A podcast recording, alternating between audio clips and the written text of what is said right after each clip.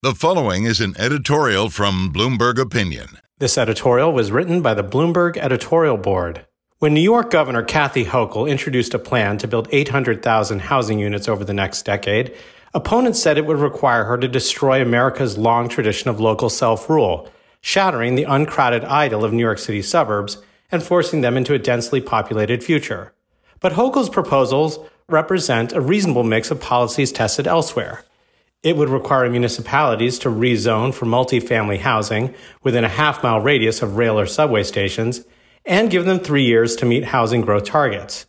It wouldn't dictate what class of housing should be built, but would offer a bonus for the affordable kind.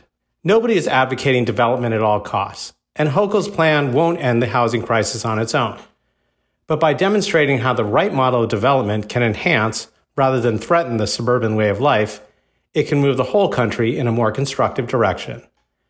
This editorial was written by the Bloomberg Editorial Board. For more Bloomberg opinion, please go to bloomberg.com/opinion or OPIN Go on the Bloomberg terminal. This has been Bloomberg Opinion.